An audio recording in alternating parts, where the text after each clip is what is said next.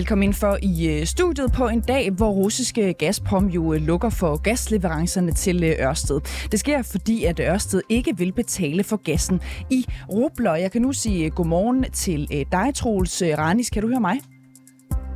Det kan jeg i hvert fald. Det er dejligt at høre. Godmorgen til dig, altså branchedirektør i DI Energi. Øh, Troels øh, Ranis, det er godt, vi har dig med, fordi vi er nødt til lige at finde ud af, hvad det øh, helt konkret kommer til at betyde for danskerne, at russerne nu lukker for gassen til Danmark. Ja, lige nu her, så er der sikkerhed for, at danskerne får deres øh, gas til deres boliger og virksomheden til deres øh, produktion. Heldigvis for det.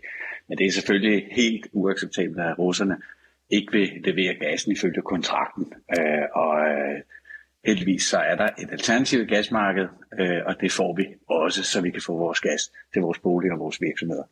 Så det vil sige, det kommer ikke til at berøre os som sådan lige nu. Du siger godt nok, at det er uacceptabelt. Det tror jeg da, at mange sådan lige kan, kan tænke i deres stille øh, sind, at det lyder da ikke så godt. Du siger også, at, at vi har sådan set noget andet gas at tage af. Prøv lige at uddybe det. Ja, altså det europæiske gasmarked har øh, siden faktisk årets start øh, fået leverancer fra andre lande end Rusland. Øh, det bliver sejlet ind til det europæiske kontinent. Det er flydende gas, LNG kalder vi det. Og øh, blandt andet fra USA, hvor der også er lavet en aftale mellem USA og Europa om at få i løbet af 2022 15 milliarder kubikmeter øh, flydende, flydende gas til erstatning for øh, importen af den russiske gas.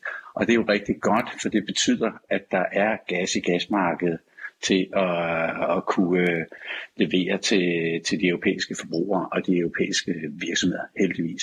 Og det lyder jo så som om, at, at det er fordi, at Ørsted på en eller anden måde måske har forberedt sig på det her scenarie. Er det rigtigt forstået? Jamen, energiselskaberne på tværs af, af hele Europa, herunder også Ørsted, har jo forberedt sig i lyset af den russiske invasion, særligt fra starten af, af, af februar, hvor det hele afsted kom. Øh, og øh, det er godt, fordi det har været nødvendigt, og øh, der har været behov for at finde alternativer, fordi vi kunne se, at der var en overhængende trussel, også på energiforsyningen øh, i forhold til, til, til Rusland. Og det er jo det, vi forsøger i Danmark og Europa at arbejde os ud af. Men indtil videre, så fungerer det europæiske gasmarked helt som det plejer. Der bliver handlet gas på kryds og tværs, og der er gas nok til, at man kan købe fra andre end fra, end fra russerne lige nu og her. Mm. Du siger lige nu og her et par gange, ikke? Øhm, mm. lige pludselig er, vil situationen så ændre sig? Øh, det håber vi jo ikke, men hvis det sker, så står vi i en nødsituation, og så træder de nødplaner, der er blevet drøftet så meget her de seneste måneder i, i kraft, fordi så kommer vi til at, at mangle gas, ikke alle kan få den gas, der er, er brug for. Der er simpelthen ikke gas tilgængeligt nok. Og så skal vi til at dele det, der er. Og her er der en rækkefølge af ting. Øh, de europæiske gasforbrugere, de blå blik har vi nogle gange kaldt dem, altså virksomheder, der yder sociale tjenester, og også virksomheder med, med et meget lille gasforbrug, de får det først, og så de store gasforbrugere. Og det er store industrivirksomheder i Danmark og i resten af Europa, de er ubeskyttede, og de er ikke sikre på at kunne få deres gas, og det kan betyde, at de bliver nødt til at blive afbrudt helt eller delvist. Lad os lige prøve at vende tilbage til den her øh, øh, nødsituation og øh, et andet form for beredskab, vi går ind i, hvis det her sker. Men inden vi kommer dertil, så vil jeg også bare lige spørge dig.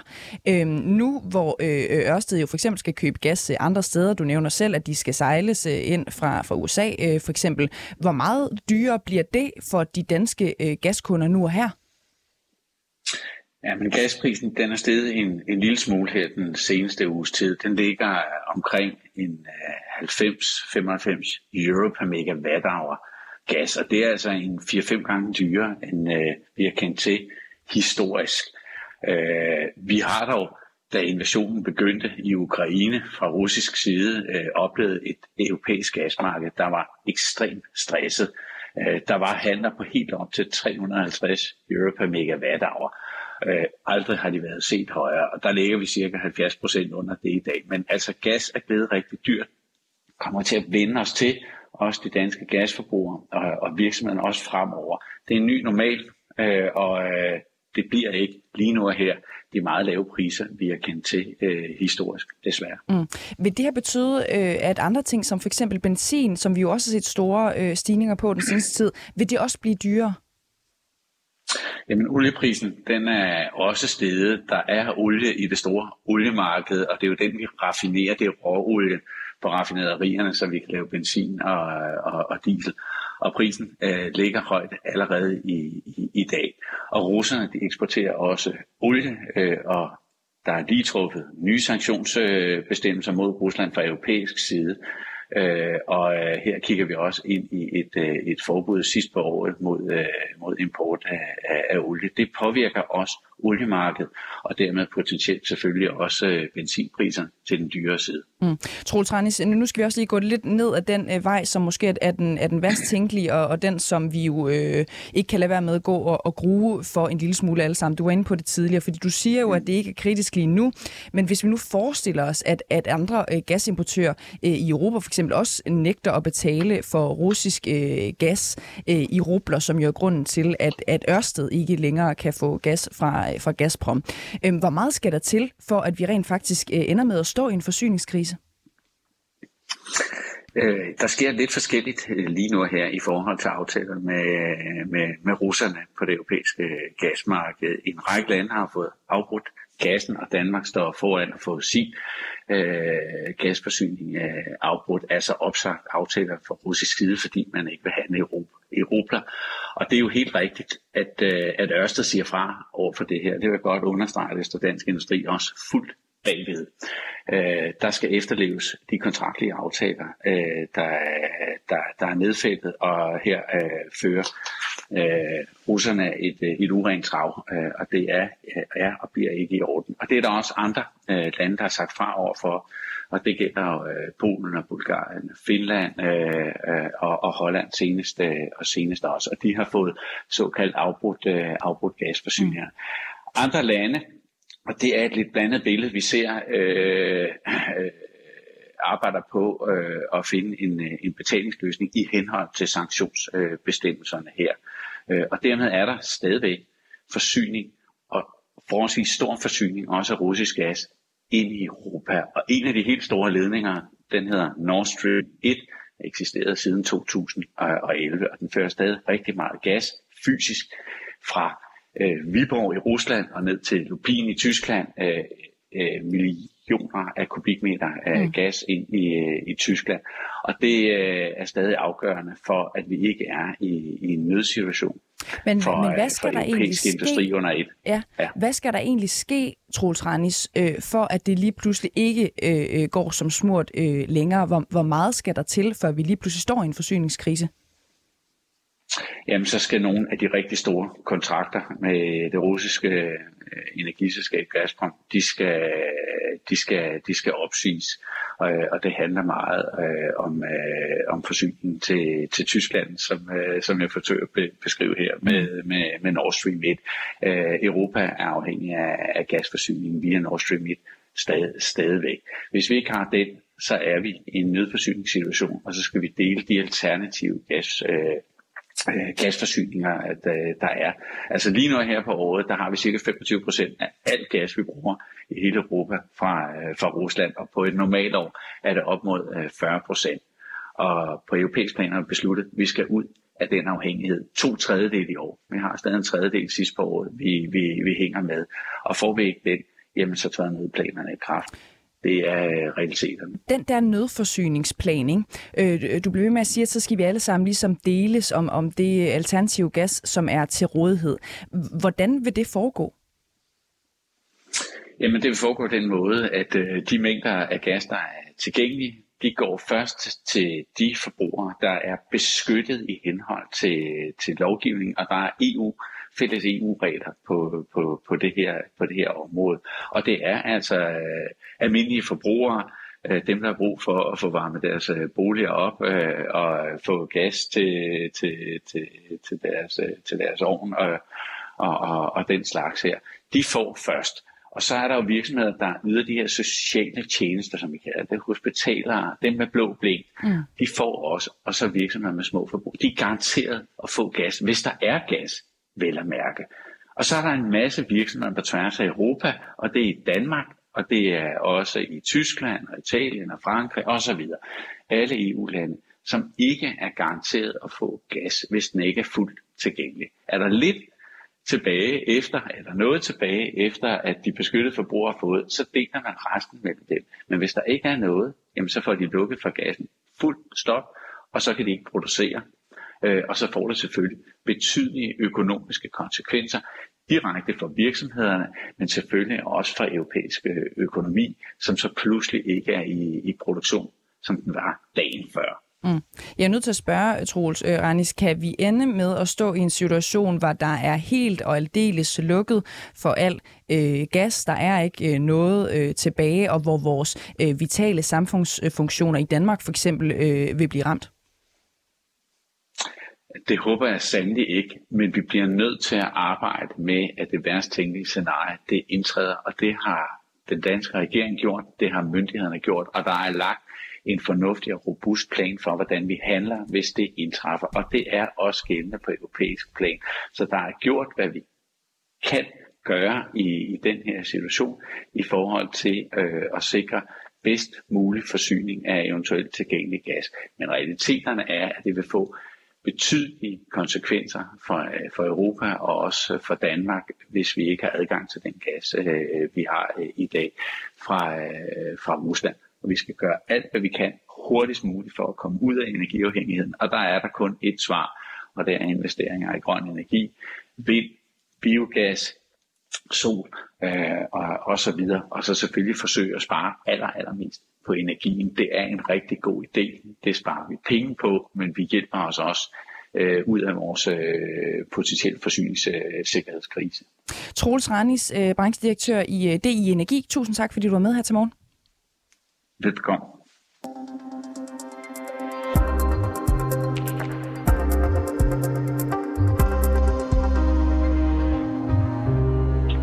Ja, her til morgen der forsøger reporterne at blive klogere på, hvad det vil koste at stemme ja til en afskaffelse af forsvarsforbeholdet. Det er jo det, vi alle øh, sammen skal øh, ned og, og sætte vores øh, kryds altså til det spørgsmål her i løbet af, af dagen. Udenrigsministeriet og Forsvarsministeriet har tidligere fortalt til Jyllandsposten, at Danmark skal bidrage med 26,6 millioner kroner om året, hvis vi tilslutter os EU's militære samarbejde. Men det er et skøn baseret på udgifterne fra 2021.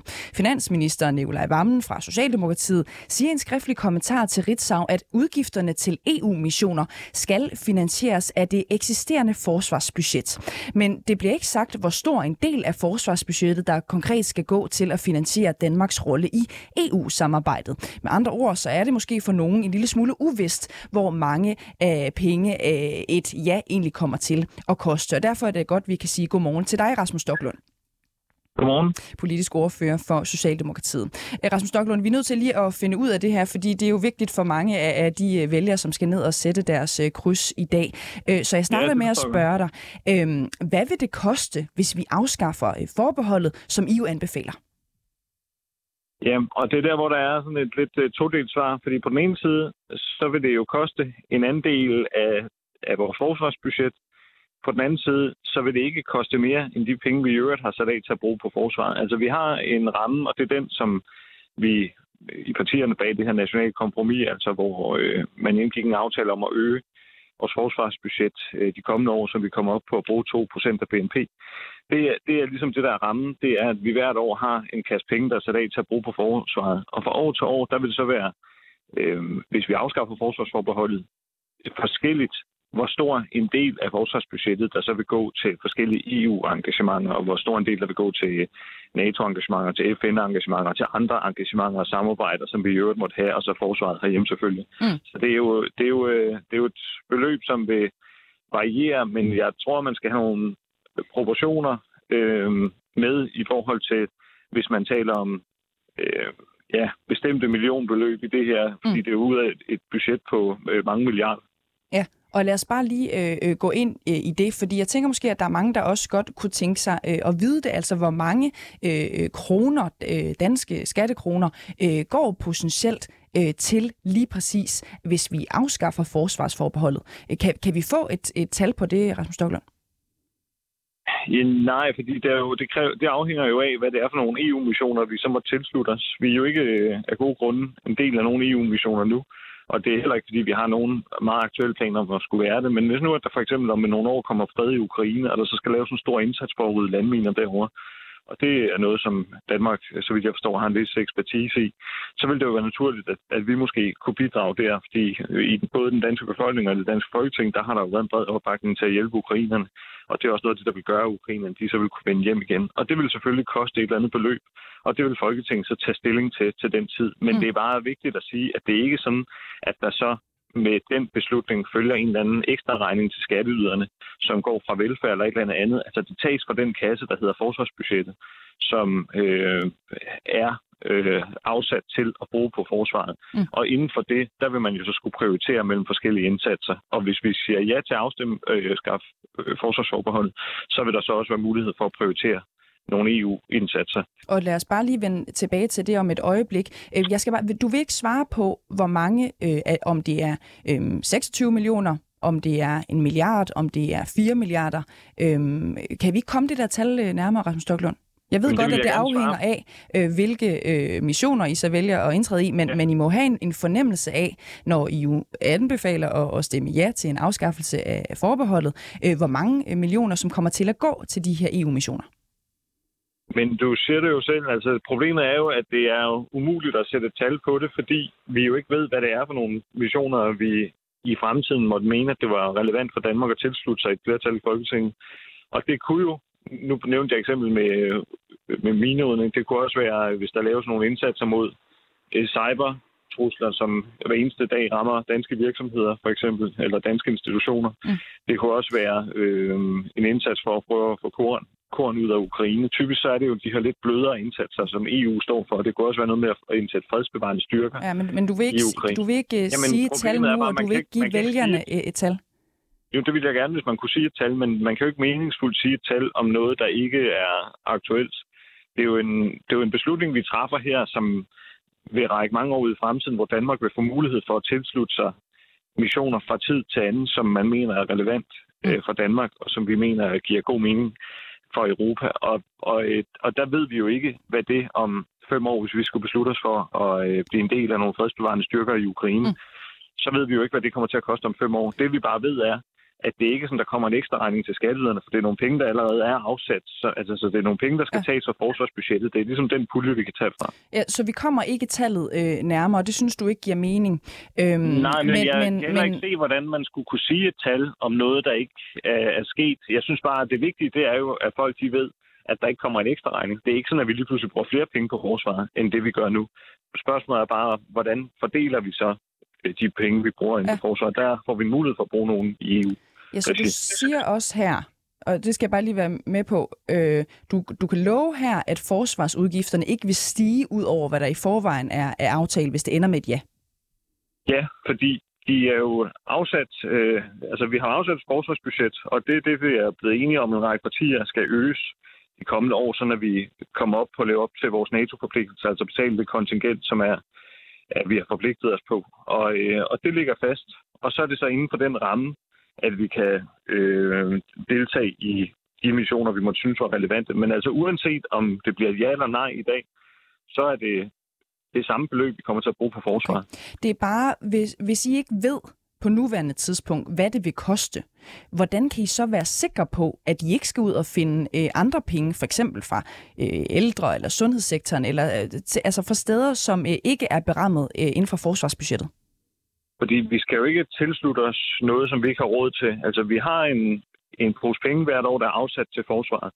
Og inden for den pose penge, der skal vi så prioritere, hvordan vi vil øh, prioritere inden for det danske forsvar. Og, og så kan vi jo ikke tilslutte os øh, nogen, noget, som er enormt meget dyrere, end det vi har afsat penge til. Altså, der, det skal man kunne finde inden for, på økonomien. Og så vil jeg også sige, at, at vi har jo et relativt, og vi kommer jo til at få et, et endnu større forsvarsbudget, når vi kommer op på 2% af BNP. Altså, så der er jo også noget at tage i. Mm.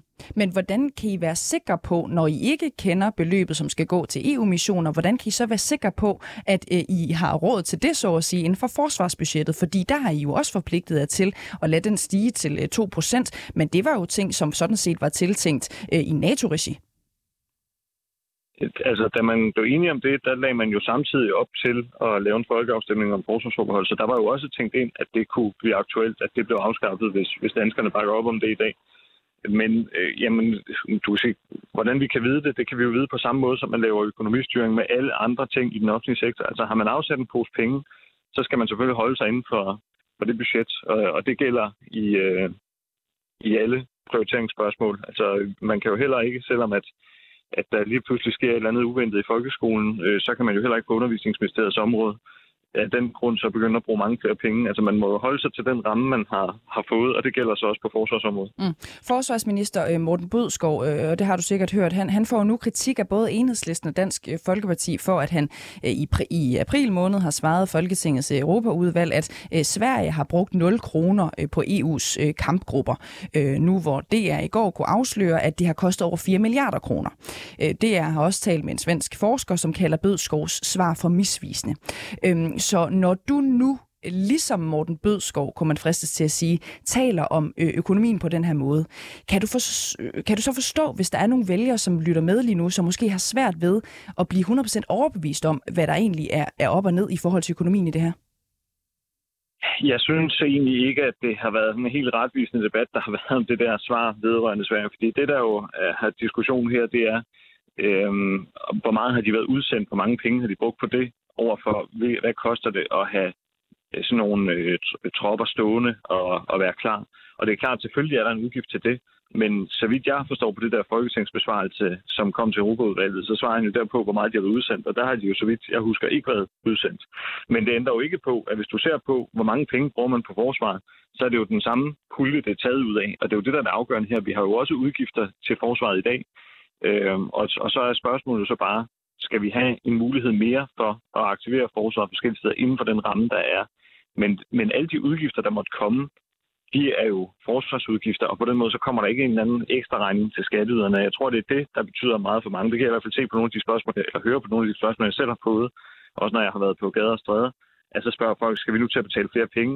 Og, og der er svaret, altså uanset om det bliver ja eller nej, så er det så det samme beløb, vi kommer til at bruge på forsvaret. Mm. Men kan du forstå, hvis der er nogle vælgere, som synes måske, det er en lille smule øh, mystisk, at Morten Mødskov så vælger at svare på, hvad det har kostet at have de her øh, tropper stående, og så vælger at, at sige, at det er 0 kroner, øh, når, når, og det er vi jo enige om, de har jo ikke været udsendt. Det virker som om, han vælger at svare på det meget specifikke spørgsmål, som handler om en udsendelse, når i virkeligheden, at måske var det også fedt for vælgerne og Enhedslisten og Dansk Folkeparti at vide, hvad det rent faktisk har kostet at have de her tropper stående. Altså kan du forstå, hvis der er nogle vælgere, som synes, det er lidt svært at, at, at føle sig overbevist om, at de tal, I kommer med, er rigtige?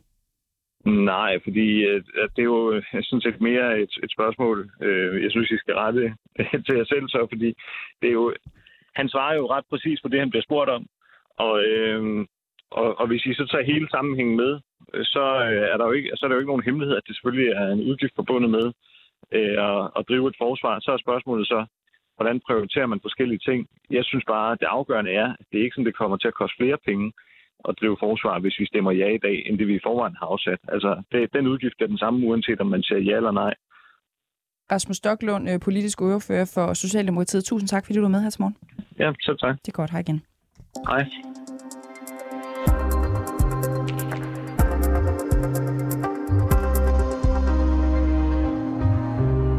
Af hvad er egentlig den øh, reelle pris i kroner og øre for et ja til at afskaffe øh, forsvarsforbeholdet? Det er det spørgsmål, vi prøver at blive klogere på her til morgen i øh, reporterne. Vi har også spurgt ud på vores øh, Instagram, hvad I øh, går og bakser med, hvad I kunne tænke jer at stemme. I skal være øh, velkommen til at skrive en sms ind til os. Det kan I gøre på 92 45 99 45. Og øh, mens I gør det, så øh, kan vi jo passende drible en lille smule videre øh, i teksten, fordi nu har vi hørt fra Rasmus øh, Stoklund fra Socialdemokratiet, hvad de mener, det kommer til at koste, hvis vi stemmer ja.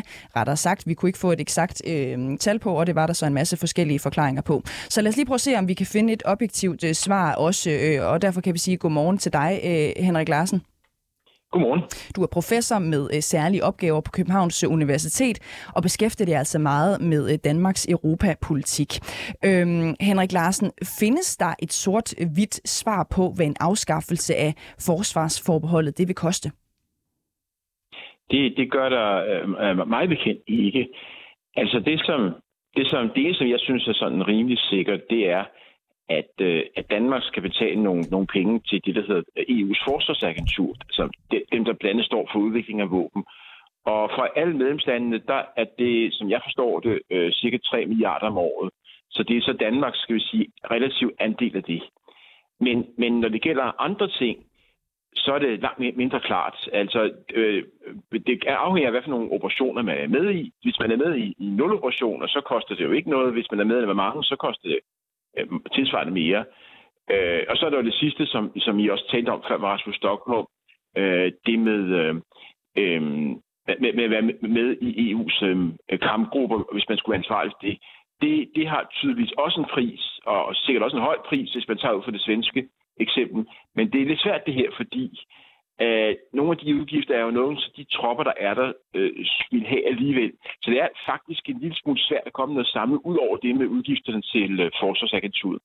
Det, som øh, jeg jo også lige talte med Rasmus Stoklum op, om, det, det er jo, han siger, at han kan ikke lige sige lige præcis, om det er 26 millioner, et tal, vi har hørt øh, tidligere, om det er 4 milliarder, som vi hører eksemplet fra, fra Sverige, eller hvad tallet lige præcis er. Men det, han siger, det er også, at de penge, de skal findes inden for rammen af forsvarsbudgettet, noget, som jo er blevet besluttet, at det, det skulle lige have et nyk op. Øhm, så vil du vurdere, at danskerne kan føle sig øh, sikre på øh, den økonomiske økonomiske ramme i alt det her, når man bare kan tage fra et kæmpestort milliardbeløb, som i forvejen ligger i forsvarsbudgettet? Um, altså, der, der er jo sådan mange ting i det her, fordi um, altså det, det, er jo, det er jo selvfølgelig korrekt, at, at, at man kan jo ikke tage flere penge end dem, der er uh, inden for et givet forsvarsbudget. Så på den måde, hvis det, man er bange for, at der bliver brugt flere penge på forsvaret, end der er, så er svaret formentlig nej. Men, men det er jo også sådan, så, at forsvarsbudgettet det er jo noget, der bliver tilpasset løbende. Så man kunne godt tænke sig, at uden for den nuværende forsvarsforlisperiode for eksempel, så kan det blive sat op, hvis det var nødvendigt. Så på den måde, så, så synes jeg, at Rasmus Stoklund har ret, men, men det er jo så, kan man sige, inden for det perspektiv, som det nuværende øh, forsvarsforlig giver. Det er den ene ting, jeg vil sige. Øh, den anden ting, jeg vil sige, det er, at, øh, at det er jo også, altså det er jo, man kan, jo, man kan både komme frem til, at på lang sigt bliver der brugt færre penge og flere penge. Hvis nu man tager del i rigtig mange operationer, så kommer der jo del i. Så, så bliver der jo brugt flere penge. Men man kan jo faktisk også godt forestille sig, at de operationer, at det så var nogen, der kom til at betyde, at Danmark gjorde mindre sammen i andre sammenhæng, for eksempel sammen med NATO eller sammen med FN. Øh, så på den måde, så kunne det jo i princippet også blive mindre eller det samme. Henrik Larsen, forstår du, hvis jeg er en lille smule forvirret nu? Fordi at på den ene side, så kan det komme til at koste flere penge, og på den anden side kan det komme til at, at, at, at koste øh, færre penge. Og vi skal ned og sætte vores kryds øh, lige om lidt. Forstår du, hvis der er mange, der er en lille smule forvirret over det her? Øh, ja, det, det, det kan jeg da godt forstå. Øhm, altså, øh, fordi det, det afhænger jo af, hvad for nogle operationer man deltager i. Men jeg vil så sige, at der er jo den, den skal vi sige, øh, øh, ligesom tilføjelse, som jeg er ikke sikker på, at Rasmus Stockholm så kunne nævne det, men det er jo, at at så længe Danmark har så, meget, meget, så mange styrker, som de har, øh, og, og det er jo ikke vildt mange, så er der jo et naturligt, naturligt skal sige, loft på, hvor meget Danmark kan deltage. Mm. Øh, og det gælder øh, øh, altså i NATO, eller i, i EU, eller i FN. Så på den måde, så kan det på kort sigt ikke blive sådan, så det kan blive mere end de soldater, som Danmark har. Så hvis Danmark har udsendt nogle, nogle soldater, eller havde for eksempel i Mali, så kan de soldater jo ikke bruges til at gøre noget andet sammen med EU. Øh, så på den måde, så er der altså, der, der er en, på kort sigt i hvert fald en naturlig overgrænse. Hvad er de største usikkerheder omkring de her udgifter? For du er inde på det nu. I princippet så aner vi jo ikke, hvad Danmark vil sige ja til fremadrettet. Nej, men det, det er da rigtigt. Altså, hvis Danmark de siger, de siger ja hver gang, øh, og med, med maksimalt antal soldater, så kan det godt blive et højere tal øh, end, end det, man bruger øh, samlet set på forsvaret, nu i hvert fald på lang sigt. Øhm, men altså, det er, det er selvfølgelig vigtigt igen, at soldaterne kun kan, kan tages ligesom af en pulje. Så hvis nu at de er i gang med noget allerede et andet sted, så skal de jo tages derfra. Øh, Altså, så kan man sige, at hvis man øh, som, som vælger grundlæggende øh, måske er øh, uenig i, at vi skal opruste mere, end hvad der i forvejen er øh, berammet i forhold til øh, at opjustere øh, øh 2% af BNP til, øh, til, øh, til øh, forsvarsbudgettet, så kan man ikke med ro i maven øh, stemme ja til at afskaffe forsvarsforbeholdet? Ja, altså så, så på den måde, at altså, så, som jeg kan se så det eneste, der næsten er sikkert, det er, at man skal betale flere penge til det, der hedder Forsvarsagenturet. Og det, det er en højere udgift. Men det er jo så altså øhm, en dansk andel af 3 milliarder om året. Øh, så på den måde, så, så vil der komme flere udgifter. Øh, men resten, det synes jeg er svært at vide noget om. Det kan både blive mere og mindre. Kan så, man... så hvis man er bekymret, meget bekymret for udgifter, og man gerne vil have, at, at det ikke skal blive højere, jamen, så må svaret være, at så bliver det højere. Men, men, men det er bare så, om det er ligesom i peanuts-afdelingen eller lidt mere end det. Mm. Så udgifterne bliver højere, men det er peanuts-afdelingen. Kan man med øh, ro i maven stemme... Nej, nej, nej det, det, det, det, det jeg siger, det er, at det er til forsvarsagenturet. Ja. Altså 3, 3 milliarder det mellem 27 lande per år. Det er ikke specielt meget. Mm. Øh, men øh, så i den, det, det vil jeg kalde peanuts-afdelingen, selvom det alligevel øh, er mere nu. Men, men så om Danmark kommer til at, at, at deltage i flere operationer, og derigennem øh, potentielt kan på lang sigt bruge endnu flere penge, øh, det ved vi ikke noget om. Mm. Kan man med ro i maven stemme øh, ja til at afskaffe forsvarsforbeholdet, hvis man ikke ønsker, at der skal gå øh, penge fra øh, samarbejdet med NATO, og altså penge, som på den måde bliver brugt i EU-regi?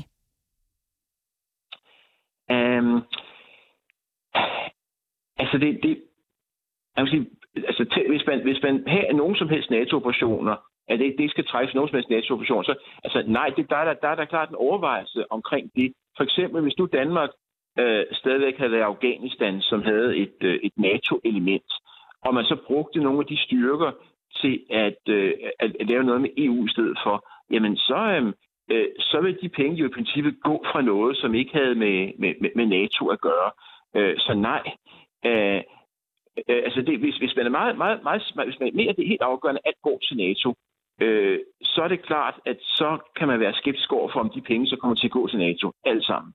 Godt. Den, der, den, der er relevant i Danmarks eksterne øh, operationer. Mm. Henrik Larsen, uh, tusind tak, fordi du var med her til morgen. Ja, tak. Professor med særlige opgaver på Københavns Universitet og også kønte ud i Danmarks europapolitik.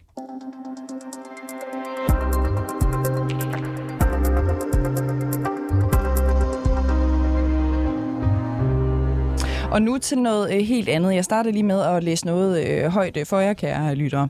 Kære dig, der har lånt vores flag. Vi ved ikke, hvad du skal bruge et øh, 10x7 meter stort Dannebrogsflag til, men vi håber, at det er til fejring på fredag. Kærlig hilsen TV2. PS, hvis du synes, at flaget klædte Yusuf bedre, så ved du, hvor du skal aflevere det. Ja, sådan her skrev TV2 altså øh, mandag, de, de lige pludselig havde mistet et kæmpe Dannebrogsflag, som hænger på en plakat, båret af fodboldspilleren Yusuf Poulsen, der står mellem Andreas Cornelius og Jesper Lindstrøm. Og jeg er sikker på, at vi alle sammen nok husker det sammenhold, som var øh, sidste sommer, da EM var i gang. Og derfor så har vi også besluttet os for her på reporterne, at vi vil godt lige give en hånd med i forbindelse med den her efterløsning. Så hvis du har set det her store Dannebrogsflag, som altså er blevet stjålet fra TV2, et øh, 10 gange 7 meter stort Dannebrogsflag, så send os lige en sms på 92 45 99 45, så vi er sikre på, at det her øh, flag kommer tilbage til Josef Poulsen og, øh, og TV2 altså. Øhm, der er en udviklingssag, fordi der er allerede nogen, som mener at have spottet det her flag, og min øh, kollega Camilla Bessiel Mikkelsen, hun har ringet rundt for lige at høre, om hun rent faktisk kan lykkes med at finde det her flag. Først der taler hun med en, øh, en, en, øh, en, øh, en, en, en, jeg siger bare, at det er en Iben Bettina Due fra Gentofte. TV2 de har efterlyst et flag, som de har brugt på deres reklame for landsholdet, der snart skal til at spille igen. Der hænger sådan ja, et 7 øh, gange 10 meter flag over Josef Poulsen. Ja. Nu er flaget blevet set et andet sted. Hvor er det derhen? Det er jo ud over en bro over en vej, om det lige er Lyngbyvejen eller Roskildevejen. Der hænger det af stort og flot og dannebrusk. Der hang det da meget godt. Og synes du, at det hænger bedre der? Ja, det synes jeg. Jeg synes, at det, plakaten er fin uden flag. Plakaten behøver ikke at have flaget til at drapere sig. Det hænger bedre et andet sted end på den plakat, det er fjernet fra, fordi den plakat var der jo bedre fodboldspillere og flag i forvejen. Der var det jo ikke nødvendigt. Plakaten sagde jo det hele selv. Den behøvede jo ikke flaget. Flaget er flottere et andet sted. Ja, så var det faktisk lidt spild af flag, at det hang der på Josef Poulsen. Yes. Plakaten siger det hele for sig selv. Hvad siger plakaten? Den siger, at det er det danske landshold, der er på vej. Og det her øh, billede, som du har set af det andet flag, måske det manglende flag, det er så ja, ved måske, en... vi ved det jo ikke. Nej, men der hænger i hvert fald et kæmpe dannebrugsflag ved en bro ved Roskildevej i Rødovre. Ja, Hvorfor synes du, at det er fedt, der hænger et flag der? fordi at der kommer mange bilister, det lyser op. Der er jo bare gråt i gråt der, hvor det hænger. Så hænger det bare af en perle. Der hænger det bare og lyser. Der er det bare. Bliver du glad, når du ser så dannebrugsflag? Jeg er glad, når jeg ser Dannebrugsflag, ja. Jeg har jo selv en kolonihave, så jeg er jo glad for Dannebrugsflag. Så hvis det nu viser sig at være TV2's flag, hvad synes du så, vi skal sige til TV2? Skal de lade det hænge? Ja, sig til TV2, de skal lade det hænge.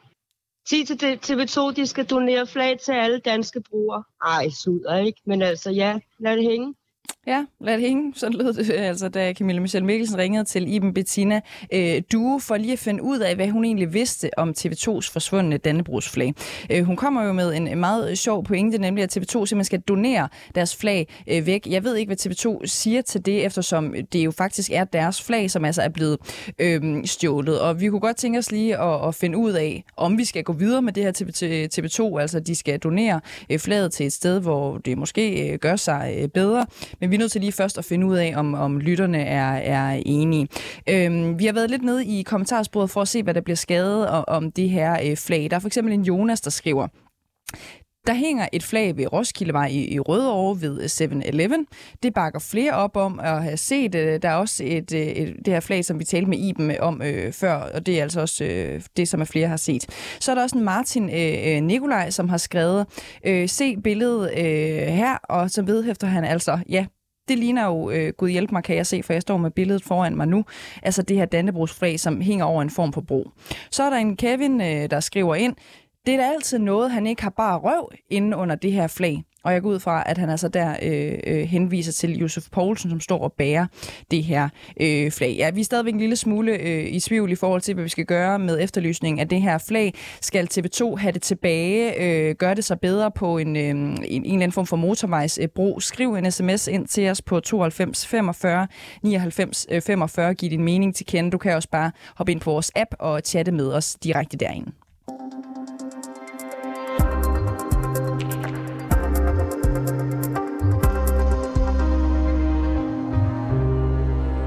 Nu kan jeg jo sige for egen regning, at jeg lige har været en uh, tur i øh, uh, dejlige uh, øh, Paris, og var også lige forbi uh, museet Louvre, som ligger i, i kernen af, af Paris.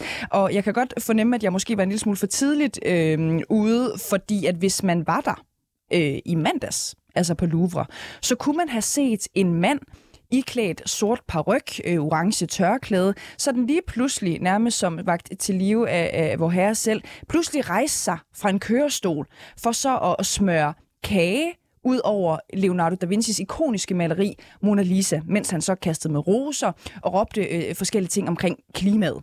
Øh, nu kommer lige citat. Der er mennesker, der ødelægger jorden, alle kunstnere, tænk på jorden, det er derfor, jeg gør det. Tænk på planeten, lød det altså fra øh, manden, mens han lavede den her øh, gimmick. Øh, mange øh, spørgsmål rejser sig, men jeg tror, vi stiller øh, et af dem øh, i dag, måske også det vigtigste. Er det egentlig kunst at smøre kage på Mona Lisa? Og den eneste rigtige til at, at spørge øh, det om, det er selvfølgelig dig, Ibi Pibi Orup øh, Hedegaard. Godmorgen. Godmorgen. Du er kunstner, og så er der måske mange, der husker dig fra øh, maj måned øh, i år, hvor du altså limet et ja, billede af dig selv fast og skrev din underskrift på det ikoniske Asger Jorn-maleri, som hedder Den foruroligende ælling, og det gjorde du på Museum Jorn i Silkeborg. Øhm, så det er jo passende at spørge dig, i øh, Hedegaard. Er det kunst, når øh, lavkage smøres ud over Leonardo da Vincis øh, mesterværk Mona Lisa fra, fra 1500-tallet? Altså, hvad jeg har kunne læse mig til, så påberåber manden, der har udført handlingen, så ikke selv, at det er, at det er kunst. Og man kan sige, når udøveren ikke selv mener, at uh, der er tale om kunst, så er det lidt vanskeligt at opfatte seancen på den måde. Altså, der er tale om et politisk statement i forhold til klimapolitik, og det er jo bestemt også relevant. Men hvordan han har fået en lavkage til at passe ind i det billede, der har jeg lidt svært ved at gennemskue. Men jeg mener faktisk, at øh, det er lidt overdrevet også. Jeg kan se, at optrin bliver omtalt som herværk. Altså, den kan ikke komme jo ikke i nærheden af Mona Lisa, men han har smurt det flødeskum ud over noget glas, mens han er udklædt som en handicappet kvinde i rullestol. Og den del er jo virkelig interessant, fordi det indikerer, at han har gennemarbejdet det. Men omvendt så opnår han jo ikke rigtig andet end at, end at smække det her flødeskum på glasset. Det finder jeg altid lidt fæsent. Ja, så, så, så i virkeligheden rammer øh, den her happening ikke rigtig noget reelt for dig. Altså hverken herværk, som jo nogle gange er den ene kategori, men heller ikke kunst, fordi han altså glemmer at, at, at påråbe sig, at det er kunst, det jeg laver her. Ja, altså, altså, det er jo ikke engang sikkert, at han glemmer det. Det er jo ikke sikkert, at han selv opfatter det som kunst. Øh, det jeg slet ikke set noget, der indikerer, at han gør. Nej, så vi kan placere ham måske i en aktivistboks, men vi kan altså ikke øh, placere ham i en kunstnerboks. Det er helt sikkert. Det vil jeg ikke mene. Ja. Da du lige med et billede af dig selv fast på den foruroligende Elling, øh, for eksempel, så kaldte det, øh, som jeg husker det lige, vi talte jo også sammen øh, dengang, en, en dobbeltmodifikation. Vil, Ja, vil man rigtigt. ikke kunne sige, at, altså, at, at Mona Lisa nu også er en form for dobbeltmodifikation? Altså igen, det har udøveren ikke selv valgt at kalde det. Han havde ingen fysisk kontakt med værket. Som jeg ser det, så er det mere tale om, at han der er kendt værk øh, være et billede på en politisk problemstilling, og det er sådan set også fair nok. Men selve ideen med at klæde sig ud er rigtig sjov. Men jeg mangler sådan ligesom en form for forløsning. Altså selve udførelsen virker ikke specielt gennemtænkt. Han står Nej. lidt løs på glasset, men han formår, han formår jo vidderligt ikke at gå i symbiose med, med maleriet. Og hvis det var hans øh, mål, så fejler han jo totalt. Hvordan vil du have gjort det, egentlig? Hvis det Uh, altså jamen, både det skulle er være kunst, en dobbeltmodifikation og virkelig noget, som, som markerede sig, ikke?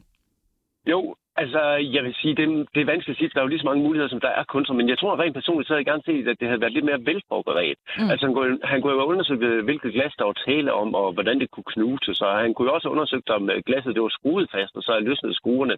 Men det fortsætter, øh, altså det, det, det, det, kræver jo, at målet var at gå i et fysisk samspil med værket. Man kunne sikkert også have skabt et udmærket værk, uden at det nødvendigvis var tilfældet. Nu skal jeg bare lige være med, øh, IBPB. Vil du rent faktisk have taget den videre, altså, og, og, og rent faktisk have forsøgt at, at knuse glasset og, og, og smøre kagen direkte ud på Mona Lisa? Altså jeg tror ikke, jeg ville have be- benyttet Hallo? gange før. Hvis jeg... Ja, kan du høre mig? Ja, nu er du igennem igen. Øh, Endelig fortsat, øh, Undskyld. IBPB. Altså, jeg, jeg, jeg, hvis jeg skulle have lavet det værk, jeg, jeg ville nok have taget udgangspunkt i, at Mona Lisa er et af de mest uh, sete billeder, så hvad, hvad tilfører det overhovedet kunsten i dag? Så jeg vil nok ikke have brugt kage, jeg vil nok have klis- klistret en kopi af, en vellignende kopi af Mona Lisa-værket oven på Mona Lisa, for at vise, hvor uinteressant det egentlig er, fordi vi har set det tusind gange før. Øh, Synes du egentlig, at Mona Lisa er, er god kunst? Altså, fordi jeg tænker, at det lyder også øh, som om, at du synes, det er en lille smule uinteressant. Altså, Mona Lisa er ikonisk. Og de gange, hvor jeg selv har set hende, der har jeg bemærket, at gæsterne virker sådan lidt skuffede, når de ser hende. Måske fordi billedet ikke øh, er specielt stort rent fysisk. Nej, det er det. Øh, der er mange bedre malerier end Mona Lisa, også af Da Vinci. Men øh, Mona Lisa har folk jo, som vi snakkede om før, set afbildet så mange gange før. Så jeg tror mere, at det, der rammer folk, når de står der, det er, at de kan sige, nu har jeg set den ægte vare. Mm. Men altså, det kunne være super interessant at opdatere Mona Lisa. Og det tror jeg, man kunne gøre på mange måder, sådan at øh, beskueren fik et nyt øh, perspektiv. Man øh, kunne jo for eksempel gøre det, at man lå Mona Lisa udstille i et lokale, der var dekoreret for eksempel af den japanske billedkunstner Kusama, der leger med polkaprikker og sådan noget. Fordi på den måde, så vil man se Mona Lisa i et, øh, i et helt nyt lys, og der kunne opstå et virkelig interessant samspil, og også muligheden for en ny fortolkning af Mona Lisa. Mm. Og det kunne være interessant, hvis Lua øh, begyndte at tænke i de baner. Øh, Jeg blev mærke i tidligere IBPBO Hedegaard, at du sagde, at du synes, der var noget interessant i det der med, at øhm, den her aktivist, hvis vi så måske øh, kan kalde øh, ham hende øh, det, havde klædt sig ud som en øh, handicappet øh, dame, tror jeg måske det Ja. var, øhm, og lige pludselig springer op øh, som en mis fra, fra, øh, fra den her kørestol. Hvorfor synes du, det er Ja. interessant? Jamen, jeg synes, det er sjovt. Jeg synes, det er skægt, og det, er også det der med at, gå fra handicappet til lige pludselig at være meget voldsom i, i sin bevægelse. Den del synes jeg er meget sjov. Især hvis der har været en eller anden pointe med det, men jeg, jeg savner, at der er en eller anden form for pointe. Det virker som, det, som om, at øh, dele af værket, altså selve øh, opstartsfasen, den virker ekstremt gennemarbejdet. Og så ligesom han har lagt alt sit arbejde i den her udklædning, men ikke gjort øh, noget som helst ud af, af selve udførelsen. Så det ender lidt mudret. Det er som om, der er nogle gode, nogle gode elementer, der aldrig rigtig får lov at blomstre. Jeg kan ikke lade være med at spørge dig her til sidst, øh, øh, om, om du egentlig kunne finde en form for inspiration i det her, fordi det virker jo som om, at det her er hele årsagen til, at man har kunne komme meget, meget tæt på et... Øh, øh, et ikonisk maleri, og endda også have medbragt øh, kage, er simpelthen ved at klæde sig ud som en, der ikke var helt så øh, adræt som, som alle mulige andre. Ja, selve den del, den kunne man øh, måske nok øh, godt bruge i en anden sammenhæng. Det, det, for jeg synes som sagt, det er meget sjovt. Mm. Har du egentlig nyt øh, planlagt øh, af, af kunst øh, eller aktivistiske øh, øh, udfoldelser, altså ud over lige øh, øh, Jornmuseet, som vi jo hørte om i maj? Jamen altså, lige, øh, lige for tiden, der, der, altså flere af mine værker har jo øh, fået voldsom kritik af Bjørn Nørgaard på det sidste, så jeg arbejder på at få fremstillet en full-size lænestøver dukke af Bjørn Nørgaard, som jeg så vil skære i stykker og komme på syltetøjsgas. Og så kan man sige, at det er kunst. Nej, det er det ikke. Kunsten den består i, at sidste salgsdato er overskrevet på alle de her øh. Og det synes jeg siger meget om, hvor relevant øh, Bjørn Nørgaard er i debatten i dag. Så det er det værk, jeg arbejder på for tiden. Jamen, det vil jeg glæde mig til at, at, at høre. Det kan være, at vi skal tale sammen, øh, når, når det øh, står færdigt på et eller andet tidspunkt. Øhm, ja. I hvert fald forløbig, øh, tak fordi du var med her til morgen, IBPB Orup Hedegaard. Jamen selv tak, og rigtig god dag. Ja, lige måde.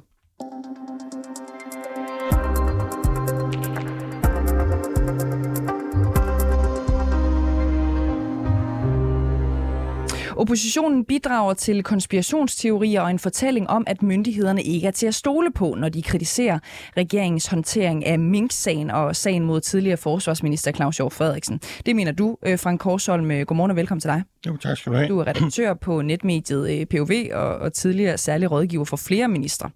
Øhm, Frank Korsholm, hvordan mener du, at oppositionen bidrager til konspirationsteorier? Jo, altså, man havde jo sidste uge den liberale øh, leder, Alex Vandopslag fra Folketingets talerstol, der talte om et forfald. Han talte om, hvordan øh, tilliden til myndighederne, til folkestyre og til øh, institutionerne, de er ved at blive sat over styr. Og, øh, og øh, det er jo ikke godt i et, i et land som Danmark, som bygger på tillid, og hvor vi er glade for vores sundhedsvæsen, vores institutioner osv. Så han var, han var dybt bekymret. Øh, han mener, at tingene skrider, og øh, til det eksempel bruger han så, eller for ligesom at ligesom illustrere sin, sin påstand her, så bruger han sig selv to påstande. Altså han siger, at øh, statsministeren taler usandt i Folketinget, og at han, han, han siger, at der er ikke nogen, der tror på, når statsministeren siger omkring Mink-sagen, at hun var den sidste, der fik det at vide fem dage efter hun havde mm. orienteret om beslutningen om at slå alle øh, danske mink ihjel. Og han, og han taler om de slette sms'er, at der er ikke nogen, der tror på, at de blev slettet ud fra en sikkerhedsvurdering. Og han har ikke noget at have de her påstande i. Altså, det løse påstande. Øh, sagen er ved at blive undersøgt nu, og der kommer en rapport her om cirka en måneds tid. Og øh, dermed mener jeg sådan set, at Vandopslag han øh, gør sig skyldig i det præcis det samme, som han beskylder øh, regeringen for. Han kommer med udokumenterede påstande, han bidrager til konspirationsteorier, og, øh, og, og samlet set giver det sådan et billede af, at, at vi har en regering, vi har en stat, en dyb stat, som, øh, som lukker sig om sig selv, mm. som, øh, som øh, ikke taler med offentligheden, og som gemmer dokumenter og, og, og, og smider dokumenter og sådan noget væk. Det er, en, det er en farlig udvikling. Mm. Nu er du lige inde på nogle af de her eksempler øh, allerede nu. Jeg tænker bare på, om vi kan få flere øh, frem, altså konkrete eksempler på oppositionens øh, kritik, som du mener bidrager til konspirationsteorier. Jo, altså vi har jo også set øh, FE-sagen, altså sagen om... Øh, øh, som jo var oppe her for et par uger siden mm. omkring ophævelsen af Claus Hjort Frederiksens immunitet. Der var jo også antydninger af, at, at han var udsat for politisk forfølgelse, at regeringen havde pusset først politiet, altså øh, politiets efterretningstjeneste, på at og øh, undersøge ham, og derefter øh, Rigsadvokaten til at lave et, øh, et anklageskrift imod ham. Og det var jo det, Folketinget skulle tage stilling til, øh, da de blev spurgt, om de ville ophæve Claus Hjort Frederiksens immunitet. Mm. Der spillede man det her kort om, at, at det, det var en politisk forfølgelse, at den trak tråde, at det var folk helt oppe i statsministeriet. Og når man bruger helt op i statsministeriet, så er det jo dels departementchefen Barbara Berlsen, og så er det øh, statsminister Mette Frederiksen, mm. øh, plus justitsministeren. Og, øh, og øh, ja, altså det er igen udokumenteret, det får lov til at stå øh, og, og, og, og svæve i luften. Mm. Øhm, øh, og, og når vi er inde på det, altså det der med den politiske forfølgelse, ligger du også inde med eksempler, hvor du tænker, at, hvad skal man sige, øh, oppositionen nogle gange måske kaster med sten, når de selv bor i, i, i glashus, øh, i forhold til, øh, hvad skal man sige, den der politiske forfølgelse, altså konkrete eksempler på, hvor, hvor de har trukket det kort? Altså man kan i hvert fald sige, at det at i hele taget bringe teorien om politisk forfølgelse, altså det er noget, vi kender fra bananstater, det er jo noget, vi kender fra Rusland, og alle, der har set den her film her med Navalny, og mm. blev fængslet, da han kom tilbage til, til, til Rusland, og vi kender det også der er vokset op i 60'erne og 70'erne fra, hvordan man i Sovjetunionen arresterer systemkritikere, bare du sagde et andet skidt omkring øh, den daværende øh, øh, hvad hedder det, præsident der i, i Sovjetunionen, så, så kom man til Sibirien. Ikke? Så det giver sådan nogle øh, mindelser. Men altså, når man snakker om sådan at bruge rigsadvokaten, altså jeg, det, det forekommer fuldstændig usandsynligt, og jeg tvivler meget, meget stærkt på, at dem, der bringer det frem, selv tror på det. At man kan misbruge Rigsadvokaten til at forfølge politiske modstandere. Man kan Jamen, godt... Skal vi lige blive ved det der med, med Rigsadvokaten? Fordi da vi snakkede med dig øh, til baggrund, så kan jeg også øh, huske, at, øh, at du sagde noget om, om den der gang, hvor Søren Pape var justitsminister. Ja, da Søren Pape var justitsminister, det var han jo i den gamle regering, mm-hmm. i, i, i en årrække der, ikke i hele perioden. Men i 2017 havde man rockerkrigene, man havde bandekriminaliteten især på Nørrebro, og der ønskede regeringen, der ønskede Søren Pape som justitsminister at gøre Loyal to Familia, som er den mest kendte og mest brutale øh, rockergruppe, øh, bande på Nørrebro, han ønskede at gøre den ulovlig. Det, der henvendte, der henvendte han sig til Rigsadvokaten og sagde, I må gøre i må se, hvad I kan gøre for at gøre den her øh, rockergruppe ulovlig. Og det gør han i juni 2017. Mm. Og cirka, de får de får cirka tre kvart år til det. De skal komme tilbage et, øh, inden, inden sommer 2018. Og der i mellemtiden, der når Søren Pape altså for udskiftet rigsadvokaten, den gamle rigsadvokat, altså direkte fyrer ham. Øh, han her, Ole Hasselgaard, han bliver fyret, og så bliver der sat en ny rigsadvokat ind, som her øh, Jan Rikkendorf. Det er den, ham, vi har nu. Mm. Og han, nu skal bare lige, bare lige så vi alle sammen er med, øh, Frank Korsholm. Mener du, at oppositionen har brugt rigsadvokaten politisk, altså at presse ham til at føre en sag, som den daværende blå regering gerne ville have ført? Nej, altså den, den, den daværende blå regering bruger Rigsadvokaten her. Det er helt åbenlyst. Altså det kan du gå ind på nettet og google. Det fuld, ligger fuldstændig åbent. At det, der presser man Rigsadvokaten, og man udskifter Rigsadvokaten for at få ham til at føre sagen. Loyal til familie, altså efterfølgende sker der jo det, at politiet, Rigspolitiet og, og øh, Rigsadvokaten til sammen kommer og siger, at det tror vi sådan set godt, vi kan. Men i mellemtiden har man altså været nødt til at udskifte den, den gamle Rigsadvokat, for man kunne ikke få ham til det. Mm. Men den nye Rigsadvokat, han giver jo så et interview, at man, han gerne vil følge regeringens ønsker. Så skal jeg bare lige være med til sidst. Altså du siger, øh, oppositionen bidrager til konspirationsteorier om en fortælling om, at myndighederne ikke er til at stole på, når de øh, kritiserer for eksempel regeringens øh, håndtering af Mink-sagen og sagen mod tidligere forsvarsminister Claus Hjort Frederiksen. Men du mener altså, at, øh, øh, hvad skal man sige, den, øh, de, de blå partier allerede øh, selv er skyld i nogle af de ting, som du også lige tidligere har sagt, at det er noget, der hører sig øh, bananstater, bananrepublikker til. Jo, altså det er i hvert fald, hører sig i hvert fald en bananrepublik til, at man forfølger politiske modstandere, bruger politi og, og, og øh, rigsadvokat til at forfølge politiske modstandere. Det nægter jeg at tro, at jeg tvivler stærkt på, at man kan få en ædruelig folketingspolitiker til Tror at du, sige... der er tale om konspirationsteorier fra begge sider? Fordi måske kan vi understrege nu, at, at det kan være, at, at begge sider øh, af salen sådan set kan gøre sig skyldige i det her med at opildne til konspirationsteorier øh, en, en gang imellem. Tror du, det hele er løgn? Jeg tror, det er løgn, at Rigsadvokaten er sat til at forfølge en politisk modstander, altså føre en retssag mod Claus Hjort Frederiksen. Det passer ikke. Men det passer, at den gamle justitsminister, som Pape, brugte Rigsadvokaten til at få ulovligt gjort en, en, øh, en rockergruppe. Og det er der heller ikke noget galt i. Det er jo ikke en politisk modstander, det er jo en, et politisk ønske at få de her. Det har man ikke kunnet siden altså 1998 fik man at vide, at man ikke kunne lovliggøre den. Men oppositionen opbygger en fortælling om, at den her regering øh, eroderer, altså at, at den bruger embedsmændene politisk, den bruger magtapparatet øh, politisk, og at man derfor ikke kan stole på den. Frank Korsholm, redaktør på netmediet POV og tidligere særlig rådgiver for flere minister. Tak fordi du var med her, Simon. Ja, tak.